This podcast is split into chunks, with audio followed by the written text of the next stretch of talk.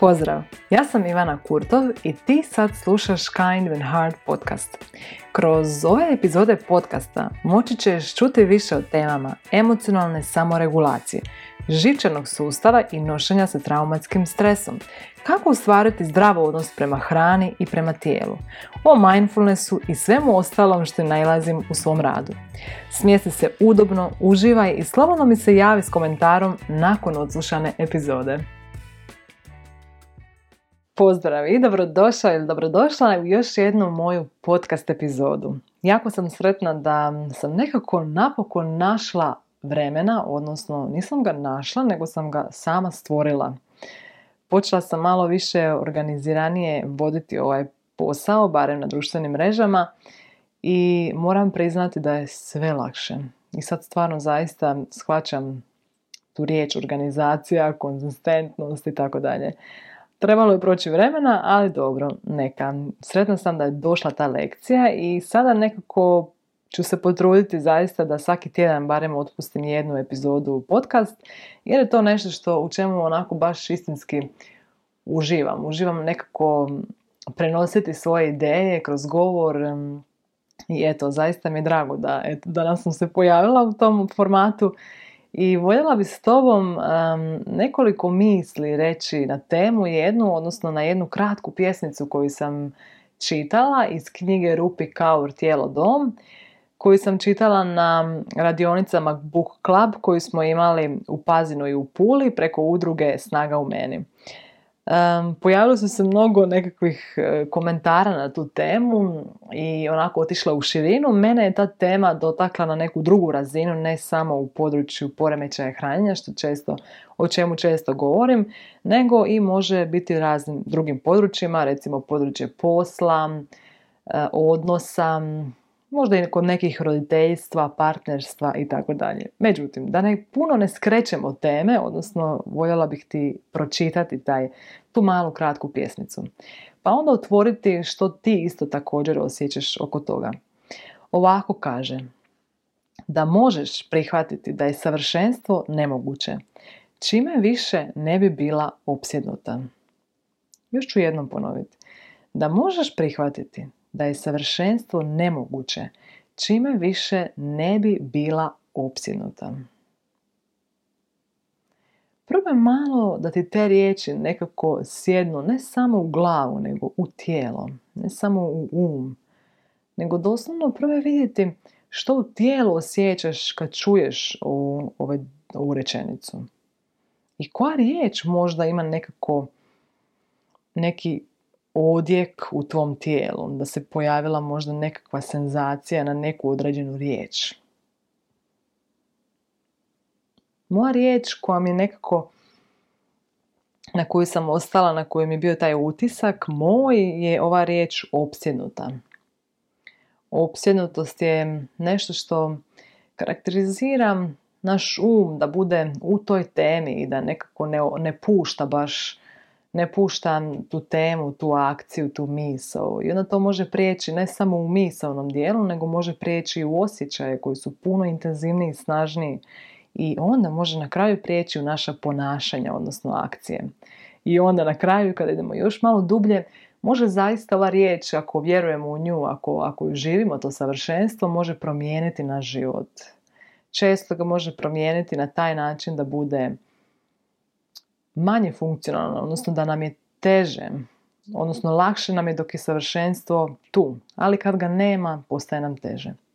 A svi znamo tu ideju, tu misao da, je da ne postoji savršenstvo. I koliko god da ja to sebi isto znam reći, znam ne postoji savršenstvo, racionalno to poznajem. Međutim, ispod racio, ispod, znamo to tako reći, ispod kože u, u mojim u organima, u krvotoku, u promjeni emocionalnih hormona i svega toga, kao da moje tijelo ipak priča neku malo drugačiju priču. I iako se ja često ne koristim tim terminom savršenstvo, kod mene je više možda prisutna riječ kontrola. Dok ja kontroliram situaciju, onda, je, onda sam mirnija dok je kontroliram u nekim smjerovima koje ona više ne može se kontrolirati, čak i ako je na silu nešto kontroliram, onda u tom trenutku se događa taj unutarnji mir. I kada toga ne bi bilo, kada ne bi bilo te pretirane kontrole, zapravo puno stvari ne bi bila opsjednuta. Mene je ova riječ dotakla, ta opsjednutost, zato što u području posla nekako puno, kako sam nedavno tek otvorila svoj posao, mislim nedavno, prije više godinu dana, i više zapravo toga i dalje se osjećam, naravno i tek saživljavam sa tim poslom i kako sam to sve pokrenula, puno se stvari naravno pokrenulo izvan mene, ali naravno i u meni. Primijetila sam kako dosta, da, dosta u danu, dosta vremena, dosta emocionalnog vremena i energije, ne samo konkretno minuta i sati, oduzima mi zapravo ta, ta riječ, ta akcija ili misao prema toj opsjednutosti. Vrlo često to nije ni prešlo u akciju, ali ostalo na ovom misanom dijelu da bi bila možda opsjednuta s time što dalje, kako dalje, kako napraviti neki performans da bude jako kontroliran, kako utjecati na sve parametre što bi netko mogao osjećati, misliti tako da se nekako možda u nečemu očuvam, da to kontroliram. I moram priznati da je ta, ta opsjednutost sa svim tim počela nekako više se manifestirati u mom tijelu osjećala sam kroz neko vrijeme da više nisam mirna. Ja najviše to osjetim kad se probudim tek. Ako u svom buđenju, onom prvom dahu koji uhvatim u svjesnoj razini buđenja, ako osjetim da je moj dah onako forsiran i užurban, onda već primijetim da sam se zapravo probudila s emocijom i da uskočim u svoj dan sa tom emocijom striving, ne znam, na engleskom onako kao žudnje da nešto napravim, da nešto još bolje napravim, da još više nečega proizvedem. Ono, baš nekako kao da se pojavila čak i ona misao vrijedim kada mjerim, odnosno kad proizvedem taj kapitalizam o čemu zapravo Rupi Kavori priča i to me dosta dotaklo.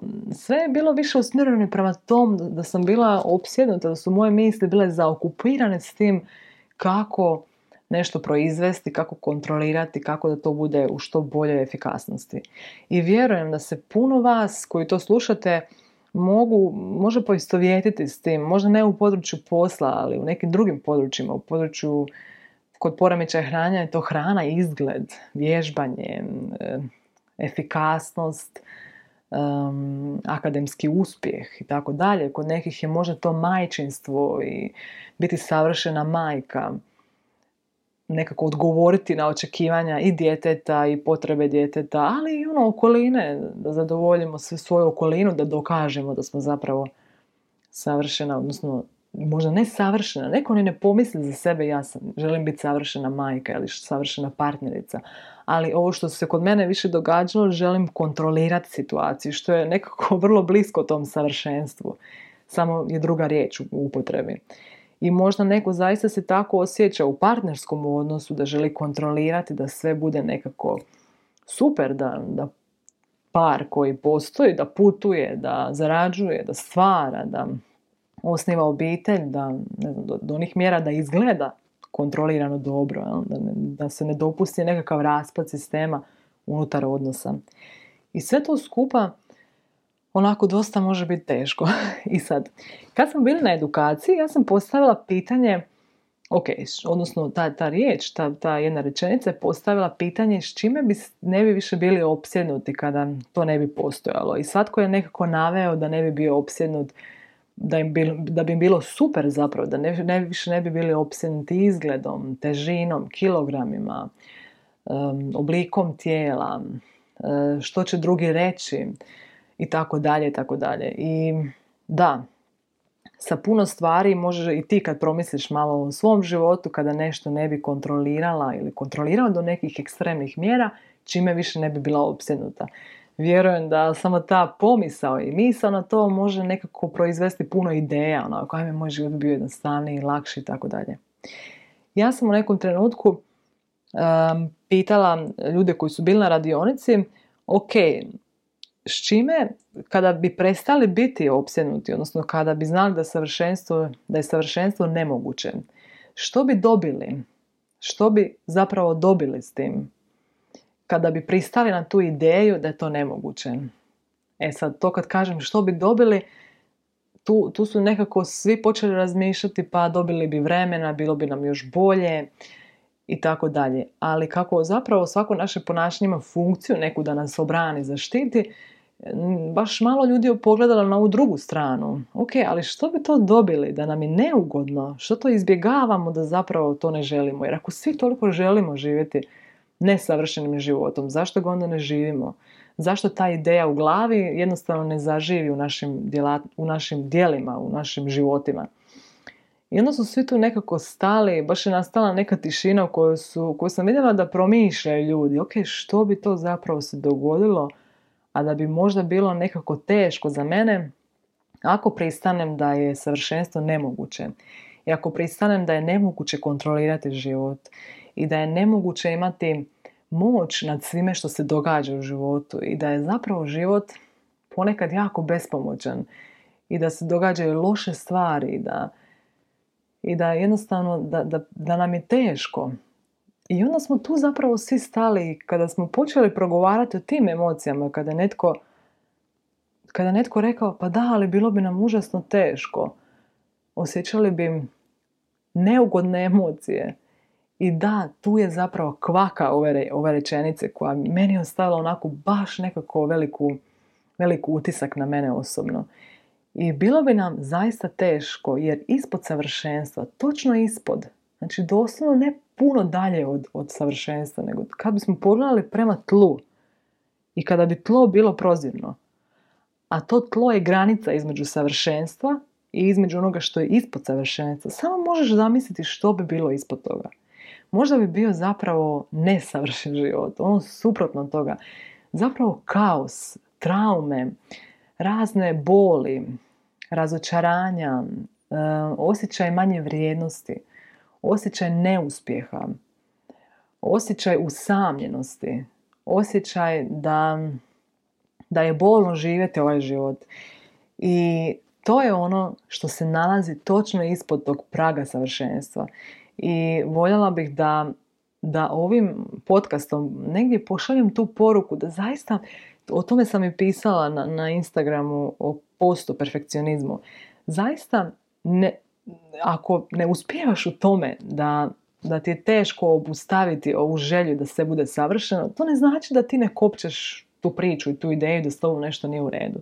To samo govori o tome da to nije naprosto puka ideja koja, koju mi možemo odlučiti u glavi reći ok, ja sad ne želim više imati savršen život, želim živjeti nesavršeno jer je to i realno i bolje i bit će opuštenije za mene.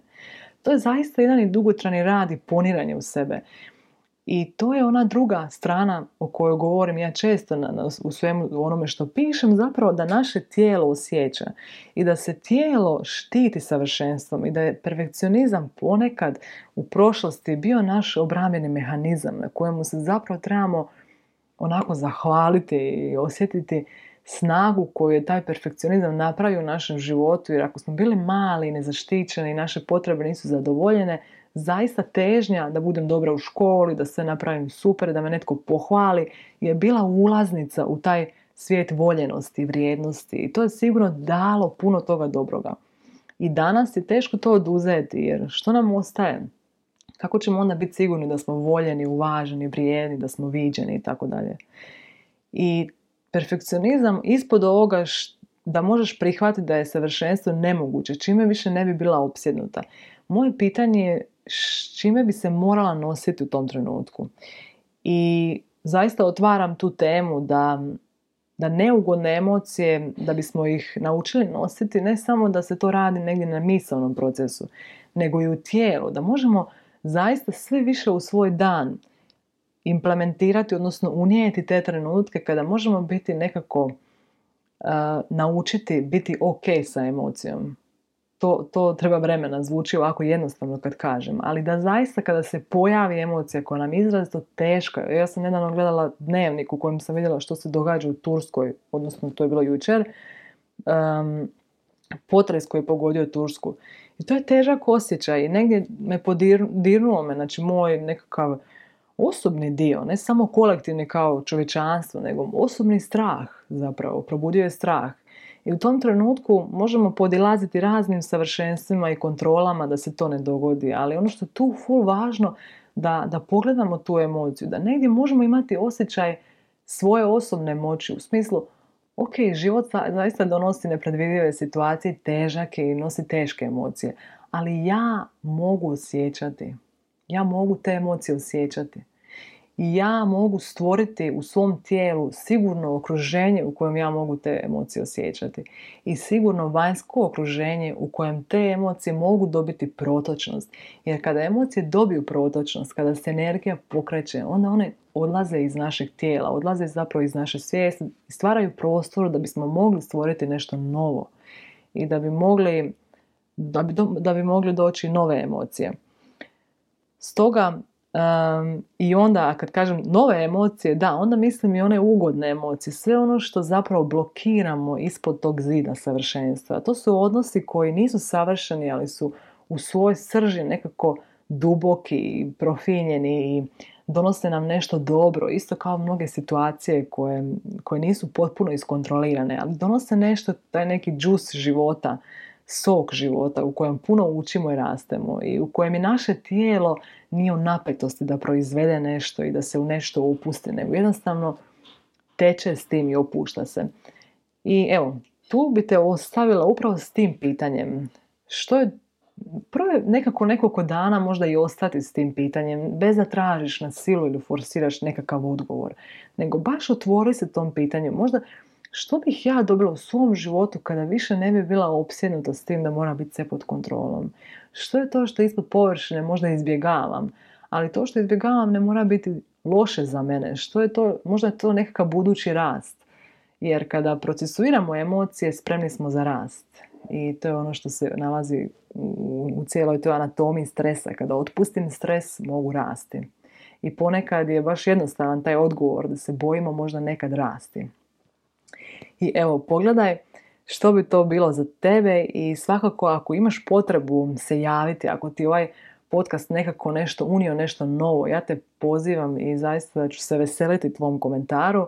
Slobodno mi se javi i bit će mi drago to čuti. E, tu ću te ostaviti i želim ti ugodan dan, jutro, večer, gdje god da jesi. I slušamo se u sljedećim epizodama. Pozdrav od mene.